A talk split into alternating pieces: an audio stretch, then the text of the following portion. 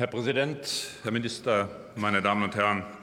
Wir debattieren heute erneut über einen bewaffneten Bundeswehreinsatz, der in vielfacher Hinsicht umstritten ist. Herr Minister, Sie haben es eben erwähnt.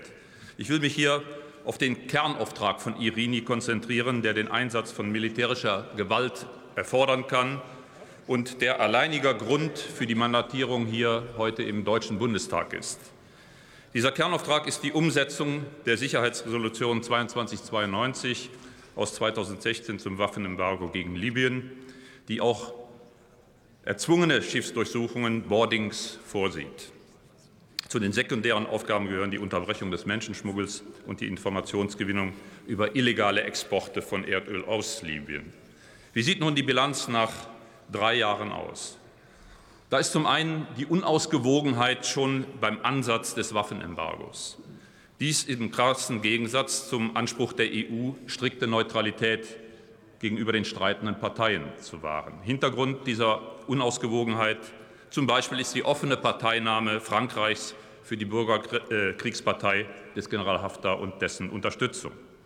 Und aus diesem Grunde ist Frankreich auch der wesentliche Initiator der EU-Operation Irini gewesen.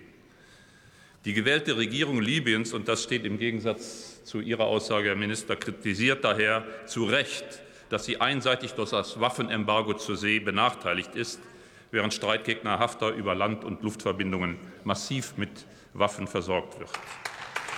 Unter den Unterstützern der Regierungsseite befinden sich prominente NATO-Partner, darunter drei EU-Mitglieder. Daran hat auch nach einem weiteren Jahr Irini sich nichts geändert. Und auf der anderen Seite lieferten insbesondere Russland und die Ukraine erhebliche Waffenmengen und Waffensysteme an Libyen. Und daher, meine Damen und Herren, ist es nicht verwunderlich, dass die Durchsetzungsfähigkeit von Irini beinahe null liegt. Einzig wurde wohl ein Tanker mit Kerosin für Westlibyen konfisziert, obwohl das Mandat nur von illegalen Exporten von Erdöl und Erdölprodukten spricht.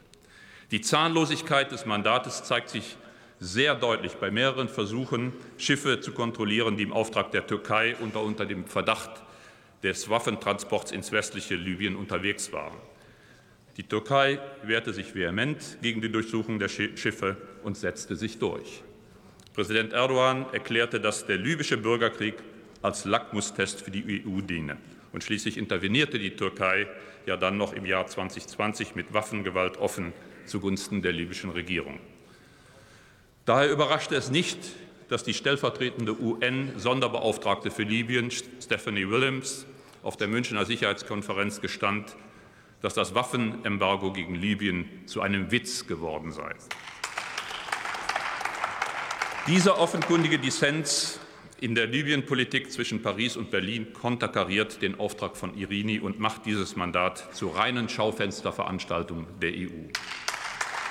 Vor dem Hintergrund der aktuellen sicherheitspolitischen Lage ist es weitaus sinnvoller und angebracht, Zeit- und Ressourcenaufwand unserer Marine auf den Kernauftrag der Bundeswehr, nämlich Landes- und Bündnisverteidigung in Ost- und Nordsee, zu konzentrieren.